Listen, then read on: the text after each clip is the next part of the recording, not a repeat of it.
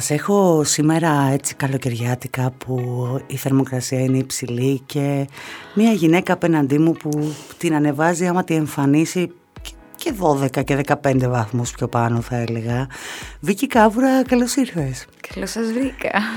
Και σε πήραμε από τη θάλασσα, χίλια συγγνώμη, αλλά θα πας μετά. Ναι. Από θάλασσα έρχομαι και σε θάλασσα πάω εγώ. Έτσι είμαι. Ναι, έτσι είναι αγάπη μου. Είσαι κραμπ, καβουράκι. Εξού και iCrab που έβαλες τα μαγιό σου και τα εσώρουχα, γιατί από εκεί πρέπει να έχει βγει ο τίτλος, σωστά. Πιστεύεις? Έτσι, λες να το σκέφτηκα έτσι, να έκανα το επώνυμο, να το έκανα επωνυμία. Ναι. Ναι. Έτσι δεν είναι? Ναι. Αγάπη μου, εσύ όμως έχεις μεγαλώσει δίπλα ουσιαστικά με τη θάλασσα. Είσαι παιδί... Τι να πω τώρα...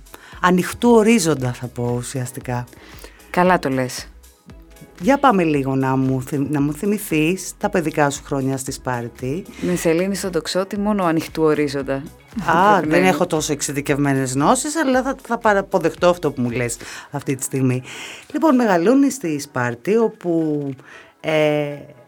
Ενώ είσαι αγοροκόριτσο, γιατί τουλάχιστον ξέρω ότι στα παιδικά σου χρόνια ήσουν αγοροκόριτσο. Αγοροκόριτσο. Είδα μια φωτογραφία μου τώρα πρόσφατα, πώς περπατούσα και κρατούσα μια φουσκωτή πισίνα και είμαι ίσα που πρέπει να έχω μάθει να περπατάω και πήγαινα κουνάμενη-συνάμενη και το χεράκι δίπλα σας τα ρελάς.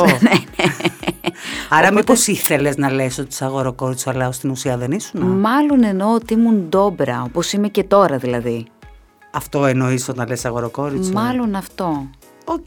Παρ' όλα αυτά, στα 8 σου η μαμά αποφασίζει να σε δοκιμάσει σε ρόλο μοντέλου. Ναι, το θυμάμαι και αυτό. Ήταν ένα κατάστημα που λεγόταν, με παιδικά ρούχα, που λεγόταν τα ελαφάκια. Και μου λέει η μαμά μου ότι θα κάνουν μια επίδειξη και μου ζήτησαν αν θέλεις να περπατήσεις κι εσύ. Εγώ δεν ήθελα, ντρεπόμουνα πάρα πολύ, ήθελα να πεθάνω. Αλλά το έκανα γιατί δεν ήθελα να χαλάσω το χατήρι της μαμάς. Και θυμάμαι εκεί σε αυτό το μέρος που ήμασταν στο Αλάμπρα, σε ένα κέντρο τότε, της λέω: Μαμά, έχω πάρα πολύ άγχος, δεν μπορώ να το κάνω αυτό. Και μου λέει: Ηρέμησε, έλα εδώ. Θα πιεις λίγο νερό με ζαχαρίτσα μέσα, και όταν το πίνεις αυτό θα το ξέρεις τη ζωή σου. Φεύγει όλο το στρες. Θέλω να σου πω ότι πολλά χρόνια μετά έπινα νερό με ζαχαρίτσα και νόμιζα ότι θα φύγει το στρες και στο θέατρο. Έφευγε. Και μετά μου πει η μαμά ότι είναι αυτά τα πλασίμπο τα μαμαδίστικα, το οποίο όμως το πίστευα τόσο πολύ που έπιανε. Όντως σου φεύγε δηλαδή? Δεν έφευγε. Χαλαρή. Ναι, κατευθείαν. Και ασχολήθηκες εκείνη την εποχή για κάποιο διάστημα με το modeling, εισαγωγικά modeling, γιατί δεν ήρθες στην Αθήνα να κάνεις casting. Έκανες φωτογραφίσεις στα μαγαζιά της περιοχής ουσιαστικά. Εκεί δεν κάνεις casting, εκεί ξέρουν τα παιδάκια της Σπάρτης και διαλέγουν 5-6 παιδάκια και τα κάνουν φωτογραφίες για τα μαγαζιά τους και αυτά. Έτσι λοιπόν. Δεν ξέρω. Το θεωρούσα απλό. Ότι ναι, οκ. Δεν ξέρω τι να σου πω. Μ' άρεσε που έβλεπα τη φωτογραφία μου σε μαγαζιά που περνούσα, αλλά αυτό δεν ούτε έλεγα πω είμαι κάτι ιδιαίτερο, ούτε μου έκανε εντύπωση. Και 18 χρονών... Φεύγεις από τη Σπάρτη. Πιο μικρή έφυγα από τη Σπάρτη. Το γυμνάσιο και το λύκειο το έκανα εδώ, στο Βύρωνα. Αλήθεια? Βεβαίως. Πώς ανέβηκες έτσι, πώς ήρθες? Όλοι μαζί, οικογενειακώς. Αφήγατε όλοι μαζί. Προσαρμόστηκες εύκολα εδώ? Πανεύκολα. Γούσταρες, Ναι. Άλλη ζωή. Ναι, γιατί ήρθαμε στην εφηβεία μου, που ήταν ό,τι καλύτερο, γιατί... Όταν και τα αγόρια και τα κορίτσια, όταν φτάνεις στην εφηβεία τέλος πάντων, θες να βγεις, να πεις τον καφέ σου. Να γνωρίσεις τα μπαρ αυτά σιγά σιγά. 15-16 χρονών φαντάζομαι στην επαρχία θα είχα αρχίσει να ζορίζομαι. Ναι, είναι και άλλος κόσμος. Άλλη νοοτροπία. Αυτό είναι αλήθεια, ακόμα δεν έχω προσαρμοστεί στην νοοτροπία την άλλη. Και στο λέω γιατί στο Βύρωνα θα βγεις και μπορεί να μην σε ξέρει κανένας άνθρωπος ποιανού είσαι. Στη Σπάρτη άμα βγεις, του Κάβουρα η κόρη δεν είναι αυτή?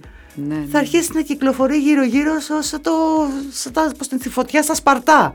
Θα φεύγει ουσιαστικά. Δεν σε ζόριζε αυτό γενικότερα? Όχι, καθόλου. Σκεφτόμουν μόνο ότι εδώ έχουμε περισσότερες δυνατότητες να κάνουμε τα όνειρά μας πραγματικότητα. Και εγώ ήθελα να γίνω ηθοποιός από τότε που θυμάμαι τον εαυτό μου. Οπότε είχα αυτό στο μυαλό μου. Παρά την ντροπή. Δεν έχει να λέει. Το ότι είμαι συναισθαλμένος άνθρωπος ισχύει μέχρι και τώρα. Άσχετα που βγαίνω, παίζω και που είμαι κοινωνική.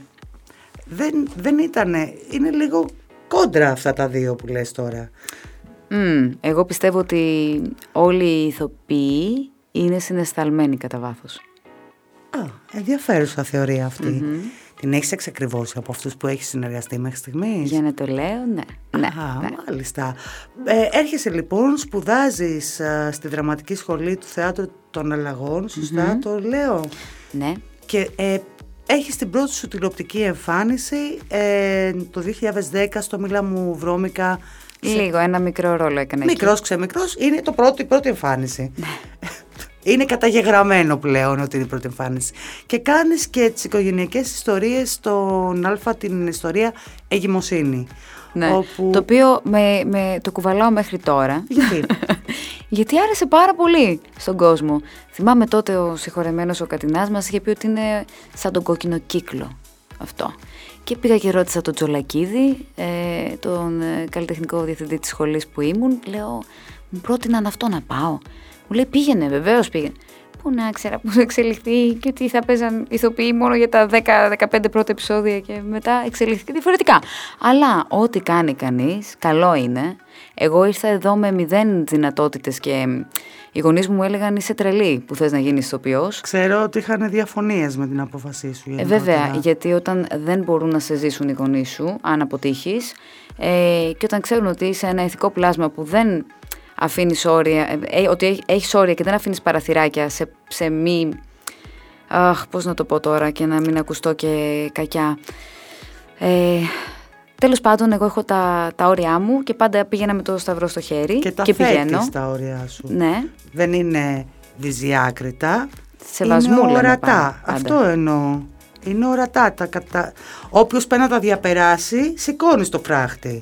Ναι, και χάνω τη δουλειά. Εντάξει. Ταυτόχρονα. Δεν το μετανιώνεις όμως? Όχι, βέβαια. Δεν το μετανιώνεις, γιατί θα ήσουν ένας άλλος άνθρωπος με μια άλλη πορεία. Ναι. Έτσι δεν είναι? Και τελικά κοιμάσαι ήσυχη τα βράδια. Ναι. Δεν είναι μεγάλο πράγμα. Αυτό μου έχει μάθει ο μπαμπάς μου.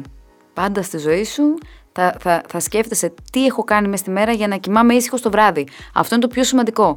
Άσχετα με τα πόσα κέρδισες, πόσα χρήματα κέρδισες μέσα στη μέρα, πιο σημαντικό είναι να κοιμηθείς χωρίς να νιώθεις ότι έχεις σφάλει κάπου. Φοβόντουσαν, Βίκη, για το χώρο αυτό? Όχι, και αυτό το λέω τώρα και μου κάνει εντύπωση. Πιο παλιά δεν μου έκανε. Λέω, δεν φοβόντουσαν οι γονείς μου που ήμουνα τόσο πιτσιρίκα και μπήκα σε ένα χώρο. Τώρα, κακά τα ψέματα, ξέρει ο κόσμος πια τι υπάρχει και τι γίνεται πίσω από τις κάμερες. Και... Δεν ξέρω. Εγώ θα έτρεμα. Και μάλιστα δύο γονείς που δεν έχουν καμία σχέση με το χώρο. Αυτό περισσότερο, ότι δεν έχουν καμία εικόνα ουσιαστικά για το τι είναι αληθινό ή τι δεν είναι αληθινό ή τι κίνδυνο μπορεί να έχει μια κατάσταση. Και ή το διωγγώνουνε. Αυτό είναι πολύ πιθανό να συμβεί. Και ξεκινάς λοιπόν και μια πορεία. Έρχεται ο πρώτος ρόλος, τέλος πάντων, μεγάλος τηλεοπτικός, σε μία σειρά, το Αμάρτημα της μητρός μου, όπου πλέον όλοι μαθαίνουμε τη Βίκη. Αυτό αξίζει να πω ότι, επειδή με είχε νευριάσει πάρα πολύ η μαμά μου, πάρα πολύ, και η μαμά μου και ο μπαμπάς μου τότε, μου έλεγαν ότι και τώρα τελειώνεις τη σχολή και τι θα κάνεις.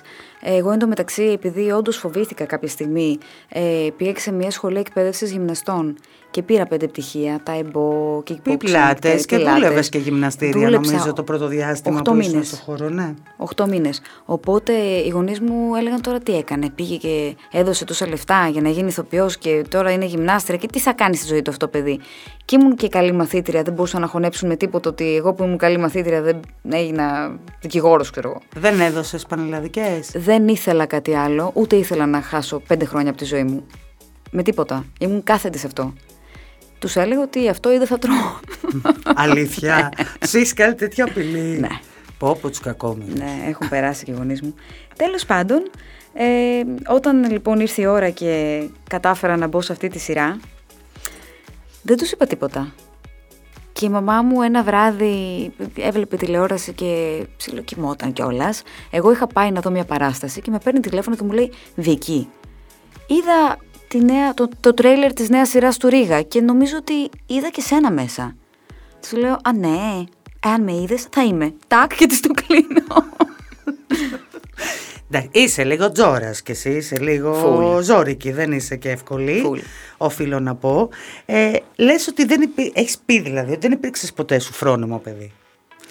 Όχι. Ότι δεν... Α, κοίτα να δεις με τι νάζει μου το λέει από απέναντι. Ότι δεν καθόσουν στιγμή, ότι ήσουν γκρινιάρα και ότι εξακολουθείς να είσαι γκρινιάρα. Δεν έκανα ζημιές και ήμουν πάντα, είχα δικαιοσύνη μέσα μου. Οπότε δεν ήμουν κακό παιδί, είχα σεβασμό πάρα πολύ και απορώ και με κάποια παιδάκια που δεν έχουν τώρα. Δεν μπορώ να πω ότι ήμουν κακό παιδί. Ούτε πολύ σκανταλιάρα, αλλά είχα γκρίνια. Ήθελα όλα να γίνονται σωστά. Τι εννοώ όμως σωστά? Καρκίνο στο ζώδιο. Τρόπο. Καρκίνο στο ζώδιο, τι δεν καταλαβαίνεις. Με τον τρόπο που θες εσύ. Ναι. Α, έτσι να λέμε. Αλήθεια, τότε που ήταν το αμάρτημα, υπήρξε κοπέλα στο δρόμο που σου τράβηξε τα μαλλιά για να δει αν φοράς extension. Αυτό είχε γίνει πολλές φορές. Σου τραβάγαν τα μαλλιά στο δρόμο. Είχε γίνει τότε. Έχει γίνει μια φορά όταν ήμουν στο Dancing with the Stars. Σου τραβήξατε πάλι τα μαλλιά να δουν μια φορά, δεν ξέρω. Ναι, ήρθε ο Μπουλού Βασής. Αλήθεια. Και ναι, και του λέω, είσαι παλαβός. Ήρθε και μου έπιανε τα μαλλιά από πίσω για να δει αν έχω εξτέ. Και έγινε και τώρα πρόσφατα στο θέατρο, επειδή ο Μάκης ο Δελαπόρτας νευρίαζε με έχω ίσια μαλλιά στο θέατρο. Λέω, τώρα θα σε φτιάξω εγώ. Και τα έκανα μια μέρα, τα φούντωσα. Και μου λέει, α, ωραία είσαι τώρα που έβαλες εξτέ. Του λέω, δεν έβαλε εξτέ. Και μου βγαίνε τα μαλλιά από μέσα να δει αν φοράω. Τι παραλογισμός είναι αυτός, μην τρελαθούμε τελείως. Να τρελαθούμε τελείως. Είσαι ζηλιάρα. Στο παρελθόν έχεις πει.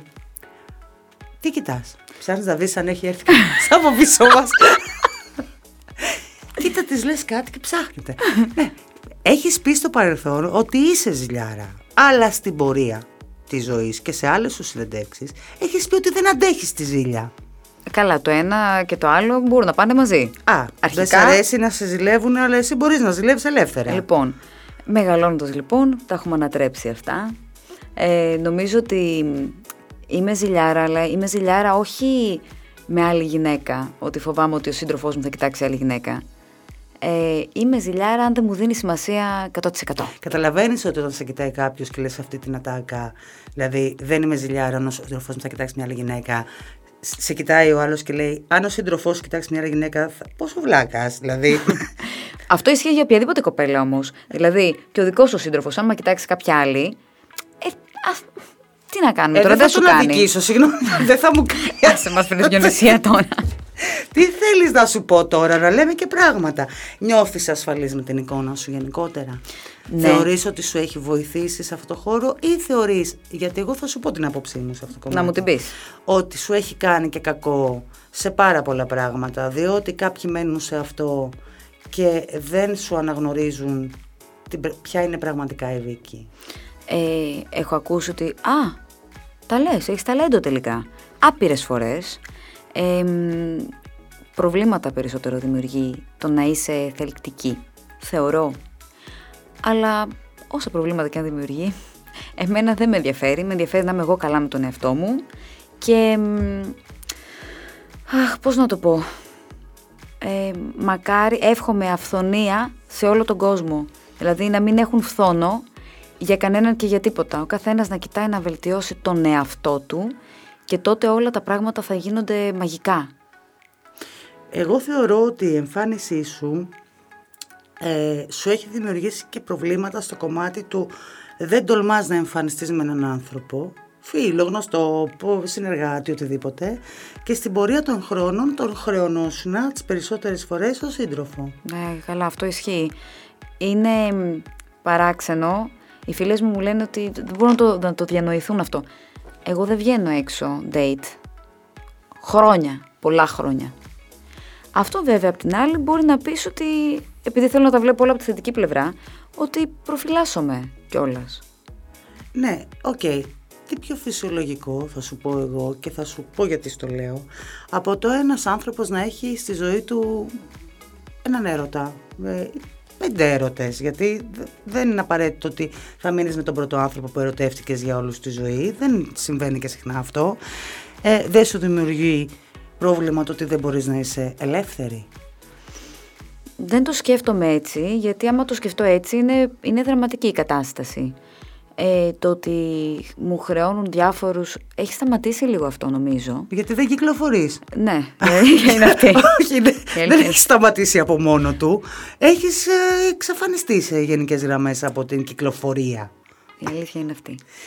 Εντάξει, έχεις δηλώσει και ότι πέρασες και πάρα πολύ δύσκολα και τη χρονιά που σου στο dancing που σου είχαν χρεώσει το Γιώργο, ότι ήταν πολύ άσχημη κατάσταση. Το Λιάγκα. Α, ναι. Τα έχουμε πει και με τον ίδιο. Δεν ξέρω, υπήρχε πολύ φαντασία τότε, γενικότερα στον κόσμο. Μήπως δεν έχει να κάνει με τη φαντασία και έχει να κάνει με το ότι θεωρούμε στα πλαίσια του... πώς να το πω τώρα, αυτό, ότι δεν μπορεί μια ωραία γυναίκα να είναι μόνη της. Και αυτό, αλλά θα σου πω και κάτι άλλο.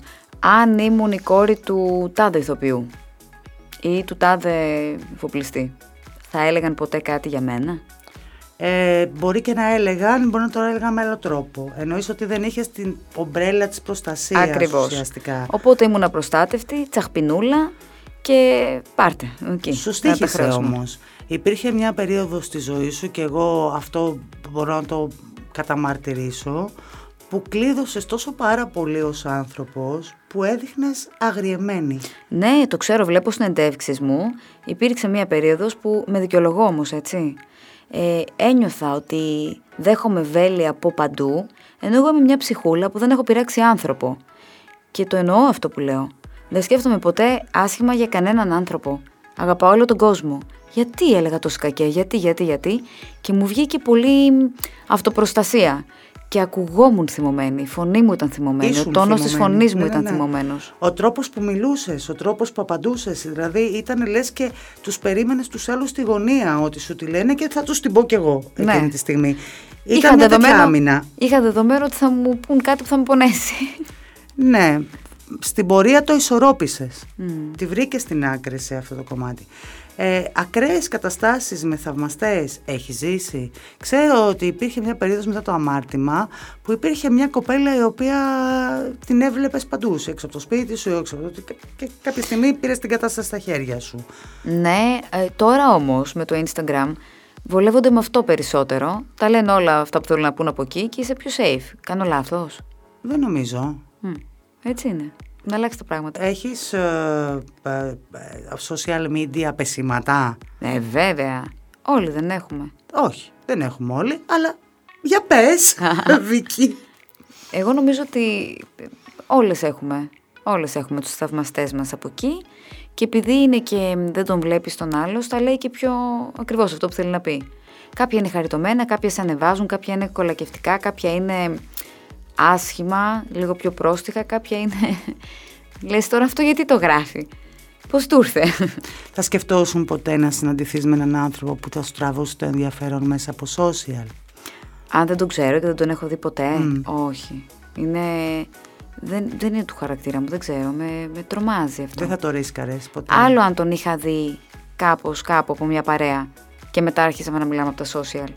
Αλλά έτσι τώρα, χωρίς να τον ξέρω καθόλου από τα social, μου είναι δύσκολο. Σε πλησιάζουν οι άντρες γενικά εύκολα? Νομίζω όχι. Όχι. Μπράβο. Αφού οι φίλες μου είμαι αγαπημένη από τα γόρια τους, γιατί όταν είναι μαζί μου έξω είναι safe. Δεν τολμάει άντρας να έρθει στο τραπέζι.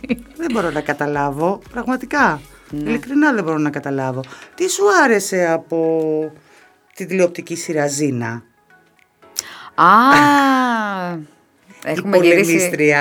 Έχουμε γυρίσει, κι εμείς Ζήνα. Γι' αυτό το λέω, γιατί το ξέρω. Εκεί που ήμασταν στη Σπάρτη, ας πούμε, με τον αδερφό μου και τα ξαδέρφια μου, τους έβαζα σε ρόλους. Εγώ ήμουν η Ζήνα, εγώ ήμουν η πρωταγωνίστρια. Φυσικά και ήσουν εσύ η Ζήνα. Εννοείται. Και κάναμε και τα διάφορα, σώζαμε το χωριό. Τον αδερφό τον έκανες Χέρκουλες, ο Ηρακλής? Τι τον έκανα. Τον αδερφό μου τον έχω κάνει τα πάντα. Τι έχει τραβήξει από μένα αυτό το παιδί. Και κλόουν τον έβαφα. Ερχόταν η μαμά από τη δουλειά, τον έβλεπε μέσα στους μαρκαδόρους. Τα πάντα έχει τραβήξει από μένα. Τον έρημο. Και ήσουνα, λέει, και φαν του Λεονάρντο Ντικάπριο. Ναι, όταν ήμουν μικρή, μου άρεσε πάρα πολύ αυτός ο άντρας. Αλλά νομίζω ότι άρεσε επειδή ήταν σαν αγγελάκι, ξανθούλης με μπλε μάτια. Και έτυχε και αυτό. Babyface. Ναι. Έτυχε και αυτός ο Τιτανικός που τον απογείωσε. Τον άφησε και άλλη να πεθάνει και χτύπησε στο συνέστημα. Αυτή η αδικία σου δημιούργησε. Ναι, ήθελα να τον σώσω εγώ μετά. Είναι ελεύθερος. Ναι, δεν ναι, τα λέμε ναι. Και αυτά. Εντάξει, τώρα πάει. Πέρασε αυτό. Πέρασε την μπογιά του κιόλας, δεν πια το ίδιο ωραίο. Είναι εξαιρετικός άνθρωπος, ό,τι διαβάζω γι' αυτόν, σχεδόν τα πάντα, ας πούμε, που διαβάζω γι' αυτόν. Α, το έχουμε ακόμα λίγο το κολληματάκι μας. Να τα λέμε κι αυτά. Τα λέμε κι αυτά. Γιατί η μεγαλύτερη σου φοβία είναι η μοναξιά? Γιατί νομίζω ότι όλων η μεγαλύτερη φοβία είναι η μοναξιά, σχετικά αν έχουμε φτάσει στο σημείο να μπορούμε να το παραδεχτούμε ή όχι. Γιατί το να τα λες με τον εαυτό σου είναι το πιο dark πράγμα που μπορείς να αντιμετωπίσεις. Και άμα είσαι και ειλικρινής, δεν είναι και εύκολη διαδικασία. Ναι. Οι περισσότεροι φοράνε μάσκα με τον εαυτό τους. Δηλαδή, όταν είναι μόνοι τους, μιλάνε στον εαυτό τους με μάσκα. Όχι face to face, όχι, δεν αντιμετωπίζουν ποτέ τον εαυτό τους αληθινά. Εσύ είσαι αυστηρή με σένα? Είμαι. Δυστυχώς, πολλές φορές είμαι υπερβολικά αυστηρή. Σε έχει βοηθήσει το κομμάτι της ψυχανάλυσης που έκανες στην εφηβεία σου να μπορείς να αντιμετωπίζεις πιο με σταθερά πατήματα, ακόμα και τα δύσκολα σου? Με έχει βοηθήσει στην αυτοπεποίθησή μου 100%. Δηλαδή ήμουν πολύ αγαθό συναισθηματικό κορίτσι και εξελίχθηκα σε μια δυναμική γυναίκα. Δεν λέω ότι δεν είμαι συναισθηματική, σούπερ συναισθηματική είμαι. Αλλά δεν το αφήνω αυτό να το δουν ή να το εκμεταλλευτούν άλλοι. Ή δεν αφήνεις να σε καταβάλεις σε τέτοιο βαθμό που να μην είσαι λειτουργική. Μπράβο, τέλεια το έθεσες. Τέλεια. Εντάξει. Τελειότητα. Το έχουμε αυτό. Το 2017 σου κάνα πρόταση για το Survivor και δεν πήγες. Θα το σκεφτόσουν ξανά? Θα το ξαναπώ. Δεν μ' αρέσει καθόλου αυτό το παιχνίδι. Μ' αρέσει ο τρόπος που το λες. Μα δεν μ' αρέσει καθόλου, τι να κάνω. Γενικότερα θα έπαιρνες ποτέ μέρος σε κάποιο reality? Όχι. Θεωρώ πως όχι, κι εγώ. Όχι, δεν είναι του χαρακτήρα μου. Δεν είναι. Βάλε με να διαβάσω μια βιβλιοθήκη βιβλία, θα το κάνω. Θα μου πεις δεν σου φαίνεται. Το κάνω, αυτό κάνω τα βράδια σπίτι μου. Αυτό κάνω. Να πάω να ξεκατηνιάζομαι για να το βλέπει η άλλη κοπέλα στο καναπέ της και της κάνει και κακό κιόλας. Αντί να δεν είναι απαραίτητο ότι θα ξεκατηνιαστείς. Μα ξεκατηνιάζονται εκεί. Και μόνο που θα τα ακούω, εγώ δεν μπορώ να τα ακούω. Είναι χάσιμο χρόνου. Να επενδύσουμε το χρόνο μας σε κάτι που θα μας κάνει καλύτερους. Υπάρχει κάποιος λόγος συγκεκριμένος που ο τυχερός ο αριθμός είναι το 11? Ένα-ένα, ξέρω εγώ. Δεν ξέρω. Τον έχεις από πάντα? Ναι, όταν το βλέπω μ' αρέσει να το... Νομίζω ότι μου φέρνει τύχη. Γι' αυτό μ' αγαπάς. Γιατί? Γιατί είμαι 11 Απριλίου. Αλήθεια? Ναι. Επέσταντε. Δεν στο είχα πει ποτέ. Όχι. Το 16 πέρασες ένα δύσκολο χειμώνα. Είχες κολλήσει στρεπτοκοκό. Ναι. Πέρασες ένα χειμώνα που μπαινόβγαινες στα νοσοκομεία. Δεν νομίζω ότι είναι μια εύκολη διαδικασία. Όλα πάνε πίσω, τα επαγγελματικά πάνε πίσω, η ζωή σου πάει πίσω. Ταλαιπωρήθηκες πολύ. Ήταν πάνω από 1,5 μήνα αυτό το πράγμα και πια επαγγελματικά. Εγώ σκεφτόμουν ότι θα πεθάνω. Ήταν η μόνη φορά που το σκέφτηκα. Το σκεφτόμουν. Τόσο σοβαρά ήμουν πολύ βαριά. Από αυτό το μικρόβιο. Ναι. Γιατί ρε Σιβικάκη? Έχω περάσει και COVID, έχω περάσει και είτε έναν ή ένα. Αυτό που είχα περάσει τότε δεν υπάρχει. Ήταν πολύ βαρύ. Νοσηλευόσουν 1,5 μήνα ή μπαινόβγαινες? Μπαινόβγαινες. Συνήλθες? Ναι, εννοώ 100%. Συνήλθες. 100%. Δεν ταλαιπωρήθηκες από εκεί και πέρα περαιτέρω? Όχι. Σε σχέση με αυτό το κομμάτι. Δεν το λες και το πιο εύκολο. Όπως επίσης έχω δει και γελάω κιόλας όταν το διαβάζω, γιατί εκεί φαίνεται πόσο συναισθηματική είσαι τελικά. Και το κρύβεις με νύχια και με δόντια από την δημόσια εικόνα, γιατί στην ιδιωτική σου ζωή δεν μπορεί να ξέρει κανένας εάν το κρύβεις ή όχι, ότι έχεις πάθει έγκαυμα, λέει, κάτω από τα μάτια σου, από το κλάμα κάποια στιγμή. Ναι, έγκαυμα, όχι έγκαυμα, αλλά επειδή έχω πονέσει πολύ κάποτε, πιο μικρούλα, και έκλαιγα τόσο πολύ που είχα κοκκινίλες, είχα πάθει ερεθισμό. Ασταμάτητο το κλάμα. Έκλαιγα μέρες, κάθε βράδυ, ας πούμε, 5-6 μέρες. Εγώ μπορώ να σε φανταστώ. Εγώ πια δεν μπορώ να με φανταστώ. Έχω εξελιχθεί πολύ. Και εγώ πια δεν μπορώ να σε φανταστώ. Παρ' όλα αυτά, σου ξαναλέω, θεωρώ ότι στο περιτύλιγμά σου έχεις καταφέρει να οχυρώσεις λίγο καλύτερα, όχι το εσωτερικό. Λοιπόν, νομίζω ότι σε αυτό το κομμάτι τα έχω πάει πολύ καλά. Το εσωτερικό είναι πολύ πιο δυνατό από ό,τι ήταν. Δηλαδή δεν αφήνω τίποτα να με κάνει μη λειτουργική. Το περιτύλιγμα ίσως παίρνει ακόμα λίγο να το χαλαρώσω, να μην βγαίνω αυστηρή. Αλλά αυτό έχει να κάνει και λίγο με... δεν το καταλαβαίνω. Πολλές φορές μπορεί να μιλήσω απότομα και να μην το καταλάβω. Ναι ρε Βίκη, όταν φοράς μια άμυνα για πάρα πολύ καιρό, σου μένει, δεν μπορείς να την κατεβάσεις το ίδιο εύκολα. Γίνεται αυτόματη διαδικασία για σένα. Ναι. Οπότε θέλει να το αντιληφθείς όταν το κάνεις για να μπορέσεις να το σταματήσεις. Ναι. Το αντιλαμβάνεσαι, Μερικές φορές ναι. Ναι.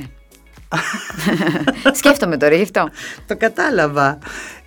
Έχεις πει στο παρελθόν ότι δεν πήγαινες στους γάμους σου τόσο καλεσμένη. Ειλικρινά. Γιατί γελάς, δεν καταλαβαίνω. Ειλικρινά, τι πρόβλημα μπορεί να είχες με αυτό το ζήτημα? Έχεις πει ότι σε ενοχλεί που ο γάμος είναι ένα μυστήριο που θα πρέπει να κρατάει για πάντα και εσύ θεωρείς ότι περισσότεροι γάμοι γίνονται για να γίνουν, ναι, και ότι θα οδηγηθούν σε χωρισμούς και αυτό δεν το γουστάρεις. Αν δεν γνωρίζω το ζευγάρι πολύ καλά, να ξέρω ότι είναι ερωτευμένοι και αγαπημένοι και θέλουν την ευλογία του Θεού, και μετά να κάνουμε και μια παρτάρα, έτσι, για την καλή ενέργεια, για να πάρουν ένα boost ωραίο στη ζωή τους και να δημιουργήσουν οικογένεια και μορφιές. Εάν δεν ξέρω ότι το ζευγάρι είναι έτσι, δεν πατάω στο γάμο. Α, δεν θα πας? Όχι. Ακόμα, καλέ, τι να πάω. Άμα ξέρω ότι υπάρχουν προβλήματα και παντρεύονται όχι από έρωτα, ή ότι παντρεύονται για τα μάτια του κόσμου ή οτιδήποτε, που αυτά συμβαίνουν πάρα πολύ στις μέρες μας.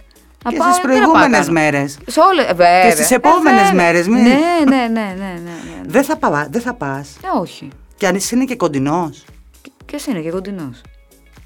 Τώρα ξέρεις ότι όσοι δεν πήγε στο γάμο θα πάρουν τηλέφωνα. Μισό λεπτό, γιατί έχουμε και τις παραστάσεις, έτσι. Όχι. Έχω χάσει κάποιους γάμους εγώ λόγω παραστάσεων. Κατάλαβες, σου δίνω την ευκαιρία να το μαζέψεις. Τώρα. Λίγο να το μαζέψεις. Γιατί μου ήρθανε 2-3 ξαδέρφες μου. Λίγο να το μαζέψεις, γιατί δεν σε βλέπω πάρα πολύ καλά σε αυτό το κομμάτι. Είσαι απόλυτη σε κάποια πράγματα γενικότερα. Κακό είναι αυτό, Είμαι απόλυτη, το παραδέχομαι. Νομίζω ότι αυτό παίρνει λίγο έτσι να το... Τελευταία λέω αυτό. Και μετά λέω, όπα, σκέψου το λίγο ακόμα όμως. Πέρασα το ένα φίλτρο και μετά ξαναπες το. Και το ξανασκέφτομαι, πάλι αυτό λέω. Αλλά τουλάχιστον το έχω ξανασκεφτεί. Περνάει από μια δεύτερη σκέψη. Προτάσεις για τηλεοπτικά δεν έχεις? Έχω, αλλά δεν είναι αυτό που θέλω. Σύριαλ θέλω, παιδιά, εγώ σύριαλ θέλω, να παίζω σε σύριαλ. Και τι σου προτείνουν? Εκπομπές, αυτά, εκείνα τα άλλα. Δεν ξέρω πώς έχει. Κάπως έχει, από δικό μου λάθος προφανώς, γιατί πάντα εμείς φταίμε. Κάπως ξέφυγε. Εγώ θέλω να παίζω σε σύριαλ. Μου έχει τύχει να πω σε σκηνοθέτη γνωστό μου ότι τι θα κάνεις φέτος? Είμαι μέσα. Ό,τι και να κάνεις είμαι μέσα. Και να μου πει, θέλεις? Ναι, θέλω. Φυσικά και θέλω.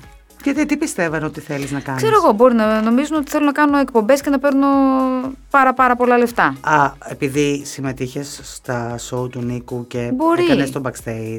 Μπορεί. Δεν αναιρεί το ένα το άλλο. Ούτε στο δικό μου μυαλό, αλλά σου λέω ότι έχω ακούσει. Οκ, περίεργο είναι αυτό όμως ουσιαστικά. Κάνεις όμως θέατρο. Ναι. Για πες. Μόλις τελειώσαμε βέβαια την παραστασάρα μας. Ήταν sold out κάθε παράσταση. Ήμασταν στο θέατρο Βεργίνα. Παίξαμε 1,5-2 μήνες, περάσαμε υπέροχα, μία παράσταση του Μάκη Δελαπόρτα που την έχει γράψει με το Στέλιο το Παπαδόπουλο. Ήταν μουσικοθεατρική σάτυρα χωρίς ούτε ίχνος βωμολοχίας. Το έχεις ξανακούσει αυτό? Βεβαίως. Κάνουν εξαιρετική δουλειά τα παιδιά. Ναι. Ο Στέλιος είναι και φίλος, οπότε... Τέλεια. Δεν μπορώ να μιλήσω και λέω τον αγαπάω ιδιαιτέρως. Έχει πολύ καλή πένα και πολύ ωραίες ιδέες. Αφού του λέω μια μέρα, να σου πω, αυτό γράψε. το απόγευμα με παίρνει τηλέφωνο και έχει γράψει αυτό ακριβώς που του είπα, το έχει κάνει τέλειο και αν υπομονούσα να βγω να το παίξω.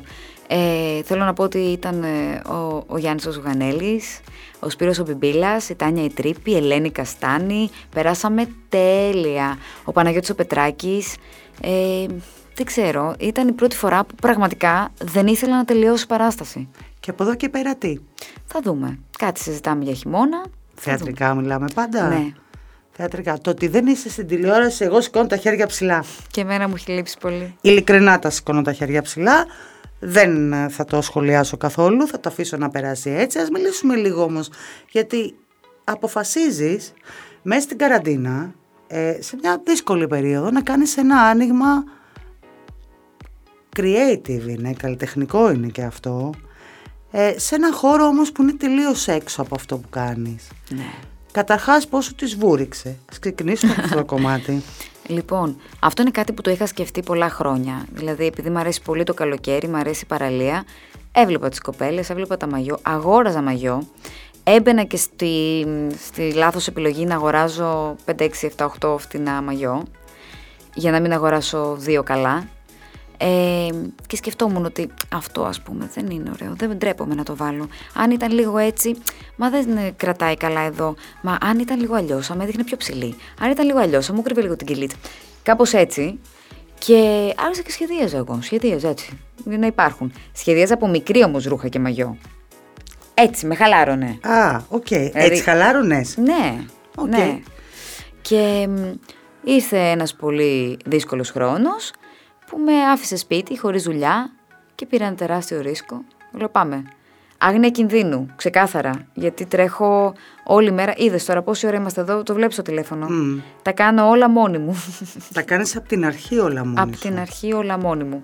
Και χωρίς να έχεις και γνώση στο πού θα βρεις τα εφάσματα τα καλύτερα, πού θα βρεις τα. Έπρεπε να ψαχτείς σε όλα τα κομμάτια. Είχαμε καραντίνα. Ξυπνούσα το πρωί, έπαιρνα ένα καφέ, κατέβαινα στο κέντρο, έβρισκα τα υφάσματα, ήθελα να βρω και τα top. Και έμπαινα μέσα σε μαγαζιά και έλεγα, συγγνώμη, αυτό που να... Και με κοιτούσαν οι άνθρωποι περίεργα, σου λέει, τι θέλει αυτή εδώ, τι θέλει και τι ζητάει, τι είναι αυτό. Τα έμαθα όμως όλα, τα έμαθα όλα. Αυτό είναι, είμαι περήφανη γιατί άρχισα να εκτιμάω τον εαυτό μου αλλιώς. Έπαιρνα ένα καφέ και έτρεχα και έλεγα, εγώ θα τα μάθω καλύτερα από αυτές που δουλεύουν 10 χρόνια. Δεν έχεις μόνο την καλλιτεχνική κατάσταση, έχεις και την επιχειρηματική. Εσύ το τρέχεις όλο, σωστά, ναι. Αυτό το κομμάτι. Και αποφασίζεις το χειμώνα και κάνεις και ισόρουχα. Ναι. Έκανα ισόρουχα, φόρμες, κολάν, πήγαν πολύ καλά. Είμαι περήφανη, τώρα τι να σου πω, είμαι πολύ περήφανη για αυτό που έχω φτιάξει. Είσαι και πιο ανεξάρτητη. Ξεκάθαρα. Που σου δίνει και το περιθώριο να κάνεις επιλογές που θες εσύ και όχι ανάγκη σε κάποια πράγματα, σωστά. Ναι, γιατί αυτό θέλω να το πω σε όλα τα παιδιά που θέλουν να γίνουν ηθοποιοί. Πρέπει, αυτό που μου έλεγε και εμένα η μαμά μου, ότι πρέπει να έχεις και κάτι άλλο. Είναι δύσκολος χώρος και δεν είναι δύσκολο μόνο το να έχεις δουλειά. Είναι δύσκολο αυτό το ότι είσαι αναγκασμένος να είσαι εξαρτημένος από την απόφαση ενός άλλου ανθρώπου. Είτε είναι σκηνοθέτης, είτε είναι κανάλι. Αυτό είναι πολύ ψυχοφθόρο. Δηλαδή να σου λένε ότι το Σεπτέμβριο θα είσαι σε αυτό το σύριαλ και τελευταία στιγμή τσακ να μπαίνει κάποια άλλη κοπέλα. Επειδή είναι φίλη του τάδε, ας πούμε, ή για οποιονδήποτε λόγο. Και να χάνεις τη δουλειά και να λες, ενώ είχα υπολογίσει ότι το χειμώνα θα έχω ψωμί στο σπίτι μου, δεν έχω. Τι θα κάνω? Και αυτή η τρέλα και ο κρύος υδρότας με έχει πιάσει πολλές φορές εμένα στη ζωή μου. Οπότε θέλω να κάνω κάτι το οποίο όσο το τρέχω εγώ θα παίρνω, θα κερδίζω. Την iCrab την τρέχω εγώ από το πρωί μέχρι το βράδυ και όλοι οι φίλες μου, όλοι οι άνθρωποι που με ξέρουν, ξέρουν ότι πραγματικά τρέχω τα πάντα. Θα βρω από το λάστιχο του μαγιό μέχρι το ύφασμα που θέλω να είναι το καλύτερο, τα σχέδια είναι όλα δικά μου, μόνο τη ραφίδα, γιατί μόνο δεν τα ράβω κιόλας, που κάποια στιγμή θα μάθω να το κάνω και αυτό. Αυτό να σε δω. Θα το δεις. Αυτό να σε δω. Να πηγαίνουμε διακοπές και να σε βλέπω, να σε με τη βελόλου να ράβεις. Σε πληροφορώ. Μηχανή. Σε πληροφορώ ότι η γιαγιά μου ήταν μοδίστρα και όταν ήμουν μικρή έραβα και έπλεκα. Α, θα φτιάξεις και πλεκτά. Άμα μπορώ, θα το δω. Τη θυμάμαι. Το 2018 έχεις κάνει μια δηλώση. Τώρα θα σε πάω σε τζις κακά. Ξέρω ότι μπορεί να μου αστράψει κάποια χαστούκι. Όχι, είσαι αρκετά μακριά και δεν κάνω τέτοια πράγματα. Λοιπόν, δήλωνες πως είσαι 4 χρόνια μόνη. Και αυτό ήταν μια δήλωση που τότε είχε κάνει αίσθηση, γιατί είναι πολύ. Αυτό που σου είπα, είναι πολύ δύσκολο να φανταστεί κάποιος ότι ένα κορίτσι τόσο όμορφο, ένα καλό παιδί, που ανεξάρτητα με τις βλακίες που μπορεί να γράφει ο καθένας, η ουσία του είναι ότι δεν έχει δώσει δικαιώματα. Θα σου πω. Αρχικά, οκ, έκανα μία σχέση μετά, αλλά πάλι είμαι 2 χρόνια μόνη. Δεν, επειδή... Και άλλη μια φορά που το είχα πει αυτό, άρχισαν να μου στέλνουν μηνύματα. Πολλά μηνύματα και να μου λένε: «Μα γιατί είσαι μόνη, εγώ είμαι εδώ». Παιδιά, δεν είναι αυτό. Είναι ότι για να είμαι σε σχέση, εγώ που είμαι ένας ανεξάρτητος άνθρωπος και πραγματικά θεωρώ ότι είμαι καλή ως σύντροφος, θέλω έναν καλό σύντροφο. Καλό σύντροφο. Είναι πάρα πολύ δύσκολο να βρεις αυτό το πράγμα. Δεν συμβιβάζεσαι. Να συμβιβαστώ με τι, με κακή συμπεριφορά? Όχι. Μικρούς συμβιβασμούς μιλάω τώρα. Α, βέβαια. Δεν μιλάω για συμβιβασμούς σε δομικά πράγματα σε μια σχέση. Μιλάω για μικρούς συμβιβασμούς. Μικρούς συμβιβασμούς κάνω και προσαρμόζομαι και εύκολα, αλλά εδώ δεν μιλάμε για τέτοια πράγματα. Μιλάμε για άσχημες συμπεριφορές και οι άντρες πολλές φορές συμπεριφέρονται πολύ άσχημα. Και δεν είναι μόνο ότι. Και οι γυναίκες, μην το πηγαίνουμε μόνο. Και οι γυναίκες. Ναι. Δεν μας στόχα. Αλλά ακούω πράγματα που δεν τα πιστεύω. Μην είμαστε δίκαιοι σε αυτό που λέμε. Δεν είναι φίλου το ζήτημα. Ναι, είναι χαρακτήρα για μένα. Έχεις δίκιο.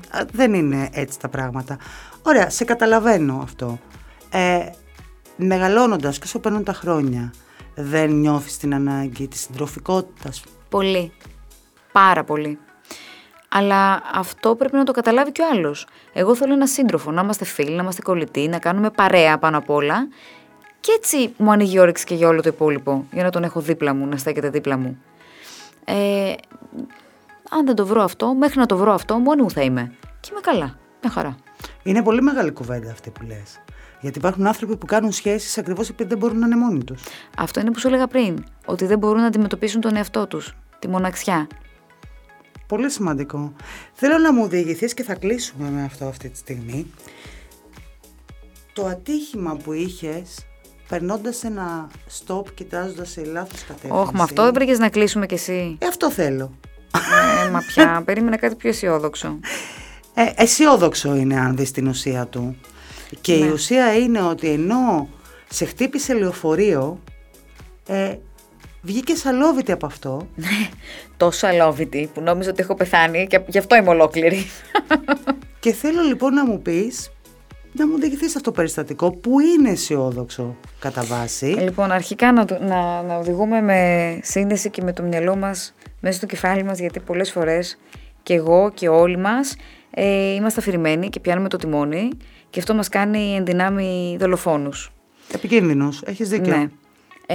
Δεύτερον, ο άγγελός μου. Ο άγγελός μου. Πιστεύω πολύ στο Θεό και μου έχει πολλά αγγελάκια που με σώζουν σε διάφορες φάσεις της ζωής μου. Σε πήρες βάρνε το λεωφορείο? Ναι, και ήμουν με smart. Οκ. Άγιο είχες. Ναι, αυτό σου λέω. Βγήκες μόνη σου? Καλά, ναι. Βγήκα μόνη μου. Και μου είχε σπάσει μόνο ένα νύχι. Τίποτα δεν είχα πάθει. Εντάξει, πας στον Άγιο που θεωρείς προστάτη σου και ανάβεις μια λαμπάδα ίσα με τον πόη σου μετά από αυτό. Ναι. Και τα βλέπεις και λίγο διαφορετικά τα πράγματα. Όσο περνάνε τα χρόνια, πιστεύω και περισσότερο στο Θεό και στη θρησκεία μας. Γίνονται θαύματα κάθε μέρα. Εγώ συμφωνώ μαζί σου. Απόλυτα. Έχεις προστάτη Άγιο? Έχω και όχι μόνο έναν, δηλαδή τα λέω με τους Αγίους, με διάφορους Αγίους για διαφορετικούς λόγους. Α, έχουμε και χωρισμούς. Εντάξει. Βίκη μου, σε ευχαριστώ πάρα πολύ. Να έχεις ένα πάρα πολύ όμορφο καλοκαίρι. Και εσύ με iCrab μαγιό, γιατί κάτι άκουσα πριν ότι πας για μπάνιο και δεν βλέπω να φοράς iCrab. Πού το? Δεν έχω διαλέξει τώρα ακόμα. Τώρα με έστησες στον τοίχο. Δεν έχω δει τη συλλογή ακόμα. Θα σου στείλω εγώ αύριο. Να πεις, ας πούμε, αυτή τη στιγμή, σε αυτό το σωματότυπο ταιριάζει αυτό το μαγιό. Στο σωματότυπό σου που είσαι πιο juicy γυναίκα. Έτσι, πες τα. Ταιριάζει. ταιριάζουν και τα ολόσωμα και τα μπικίνι. Από τα ολόσωμα θα σου στείλω το Μέριντα, εσένα, και από τα μπικίνι το Ντουίνα. Μάλιστα. Εντάξει. Ευχαριστώ πάρα πολύ, Βίκη. Καλό καλοκαίρι να έχουμε. Καλό καλοκαίρι.